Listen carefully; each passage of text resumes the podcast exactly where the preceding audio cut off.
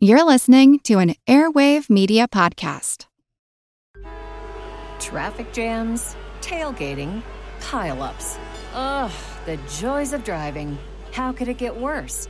The federal government wants to have a say in what you drive. That's right. The Biden administration's EPA is pushing mandates that would ban two out of every three vehicles on the road today. Don't let Washington become your backseat driver. Protect the freedom of driving your way. Visit EnergyCitizens.org. Paid for by the American Petroleum Institute. It's a long way to Tipperary. It's a long way to go. It's a long way to Tipperary, to the sweetest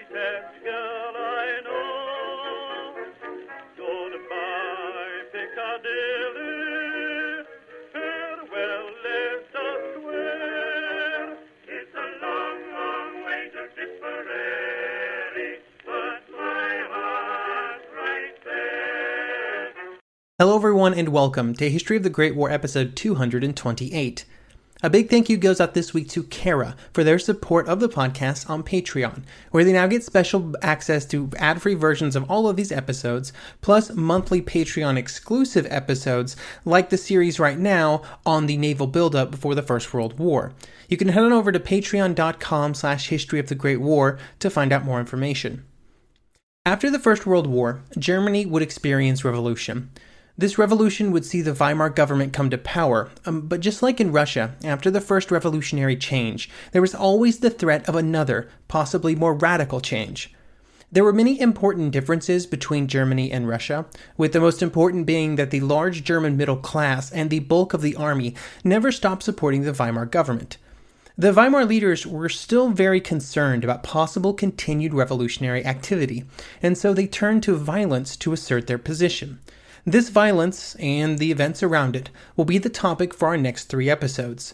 In this episode, we will discuss the relations between the Weimar government, made up of a coalition of the Social Democrats, the Catholic Center, and the Liberal Party, and their relations with the left. When the Weimar government was founded, they were at least tentatively supported by the parties that were further to the left on the political spectrum, including the Spartacist, which would lead an uprising in January 1919 in an attempt to overthrow the German government. That will be the topic of this episode. Next episode, we will discuss the Weimar relations with the right wing parties, focusing on the Kapp Putsch. Finally, in episode 3, we will look at the Ruhr Crisis, a mostly non violent conflict between the French and Germans as the French tried to compel the Germans to pay their reparations payments. Throughout these events, the Weimar leaders would attempt to survive and maintain their power, although they almost never felt truly secure in their position.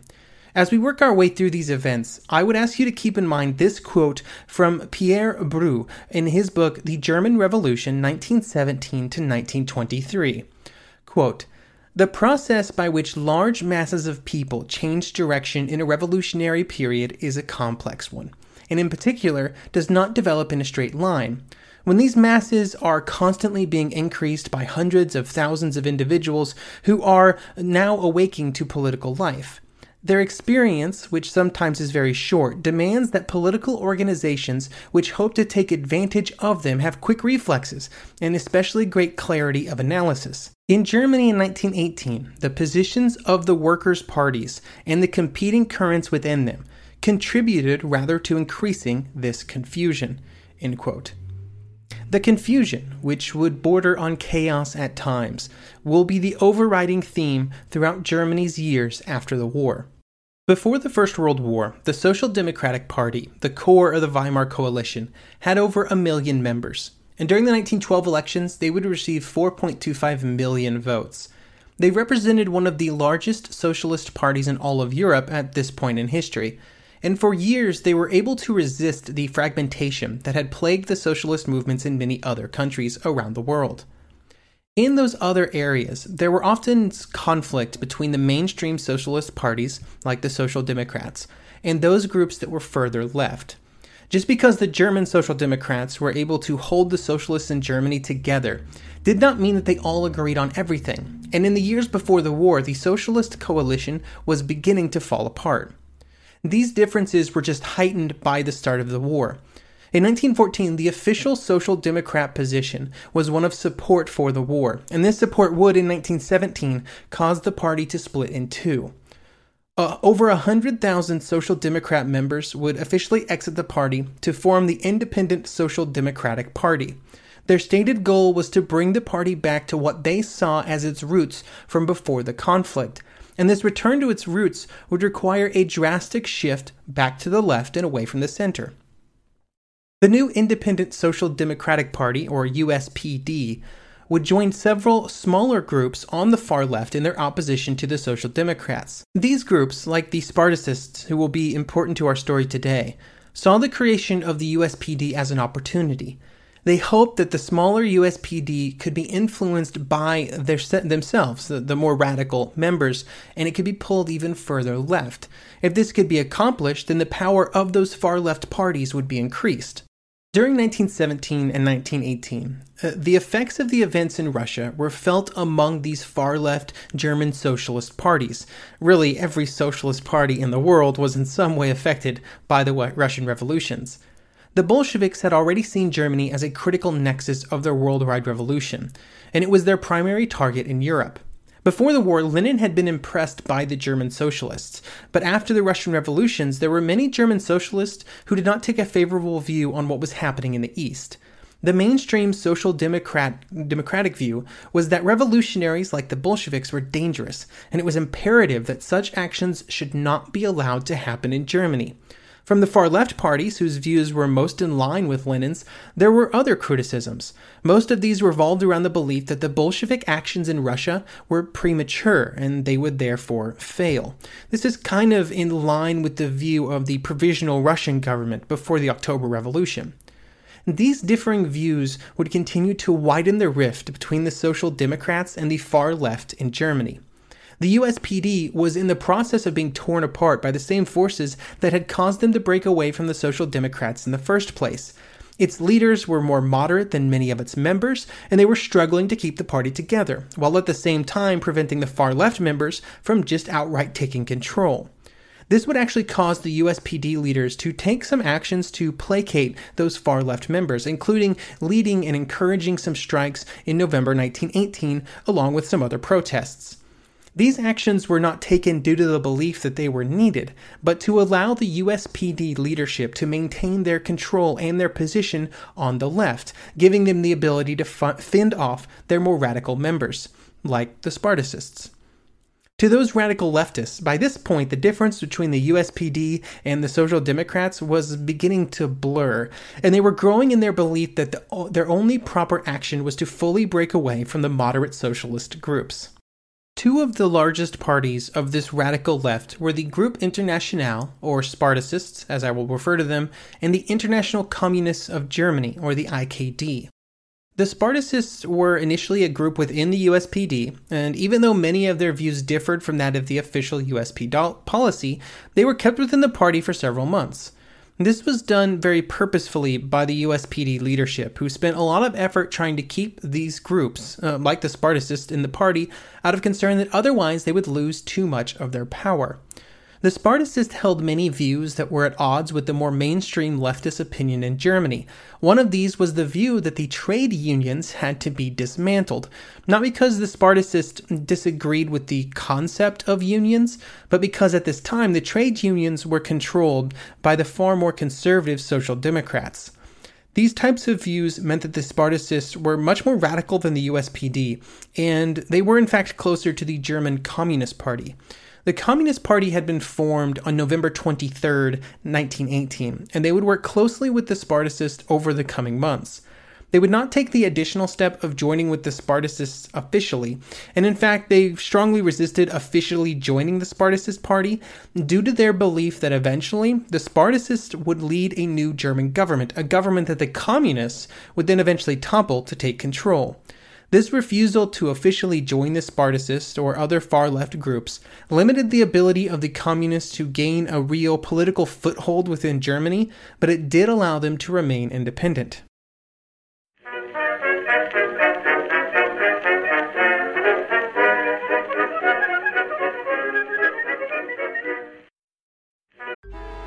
Traffic jams, tailgating pileups. Ugh, the joys of driving. How could it get worse? The federal government wants to have a say in what you drive. That's right. The Biden administration's EPA is pushing mandates that would ban two out of every three vehicles on the road today. Don't let Washington become your backseat driver. Protect the freedom of driving your way. Visit EnergyCitizens.org. Paid for by the American Petroleum Institute.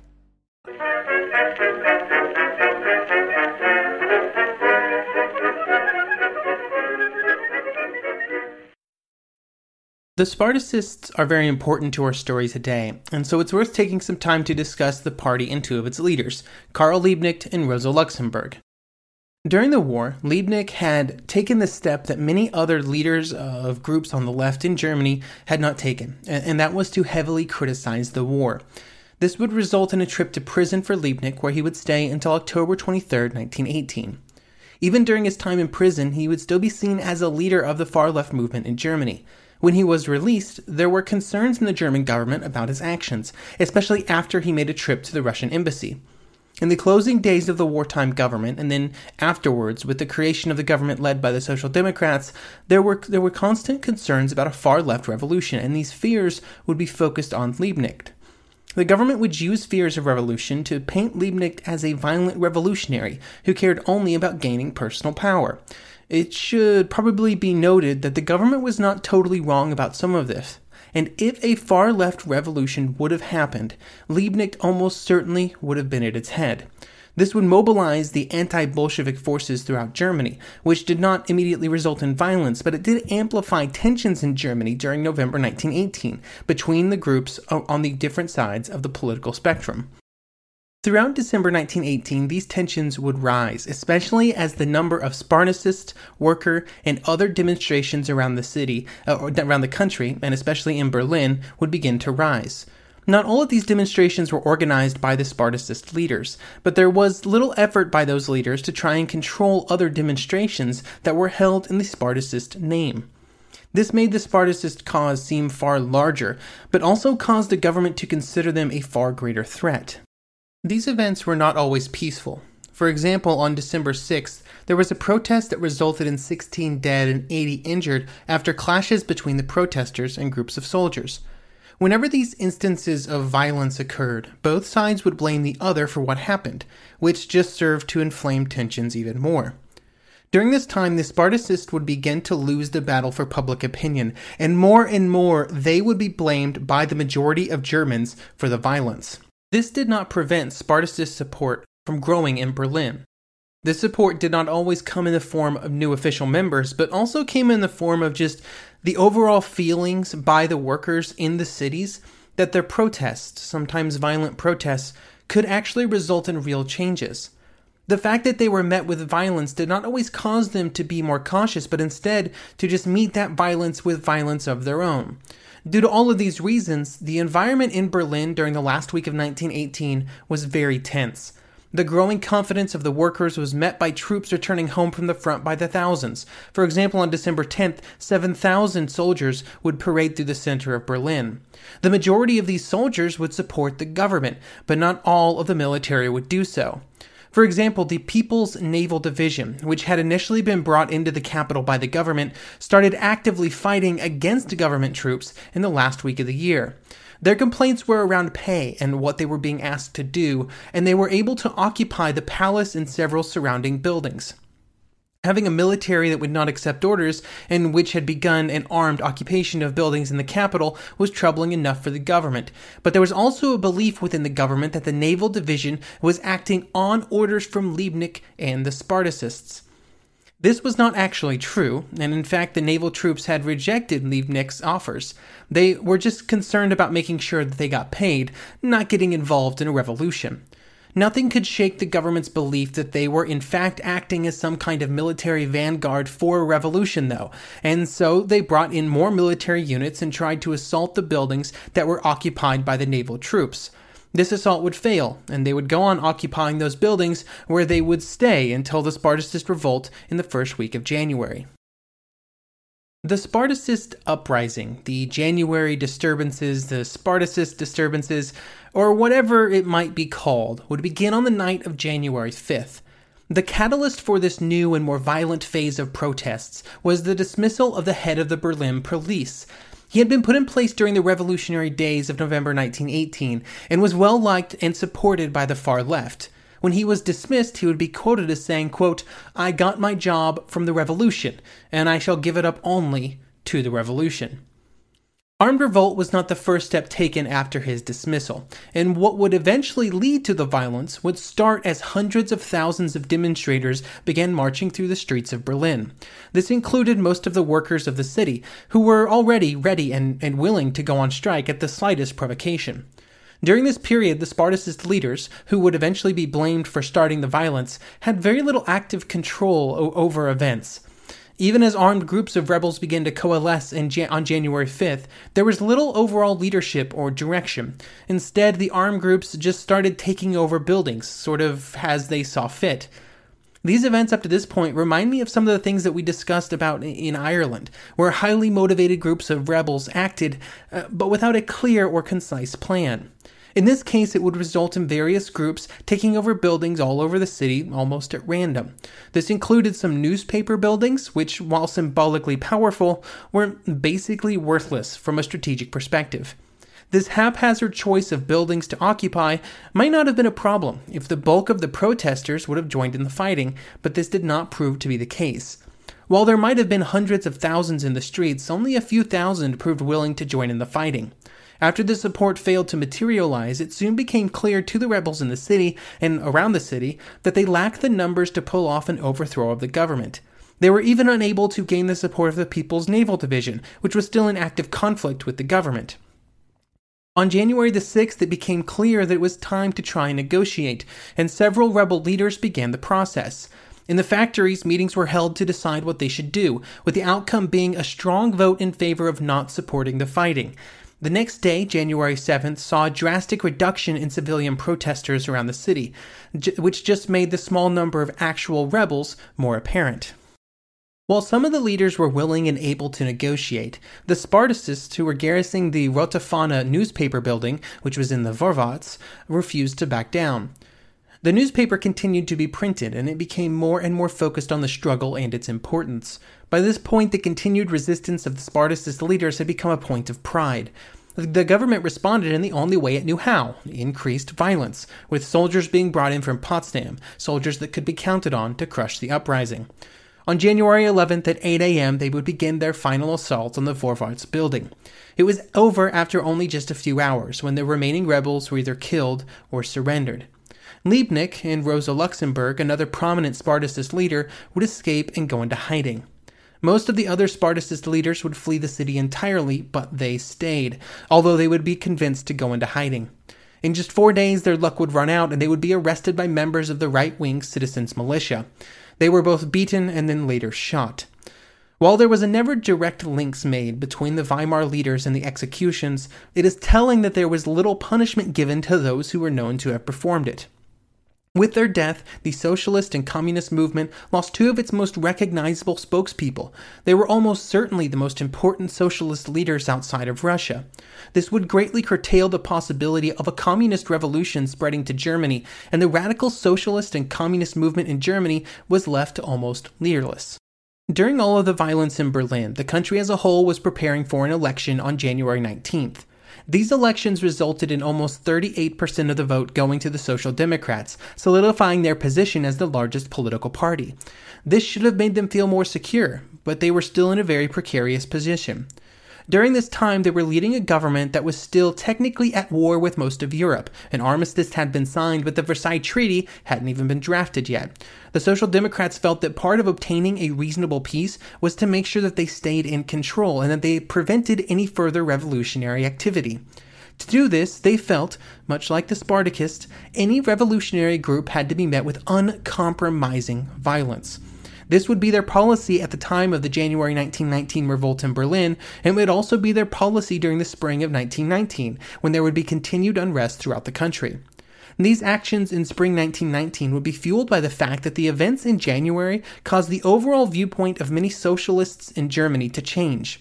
There was a widespread belief among those socialists that the actions in January meant that a peaceful transition to a more socialistic form of government in Germany was now impossible. The usage by the government of the police, the military, and the returning Free Corps meant that a peaceful transition further to the left was now out of the question. This realization that continued violence may be necessary caused some to sort of give up, but it pushed others into more radical beliefs.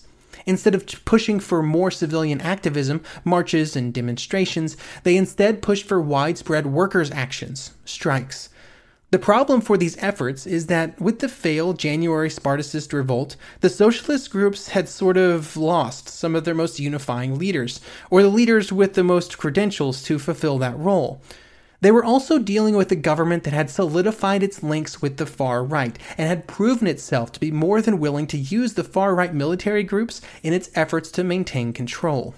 All of these trends and themes culminated in a strike on March 3, 1919.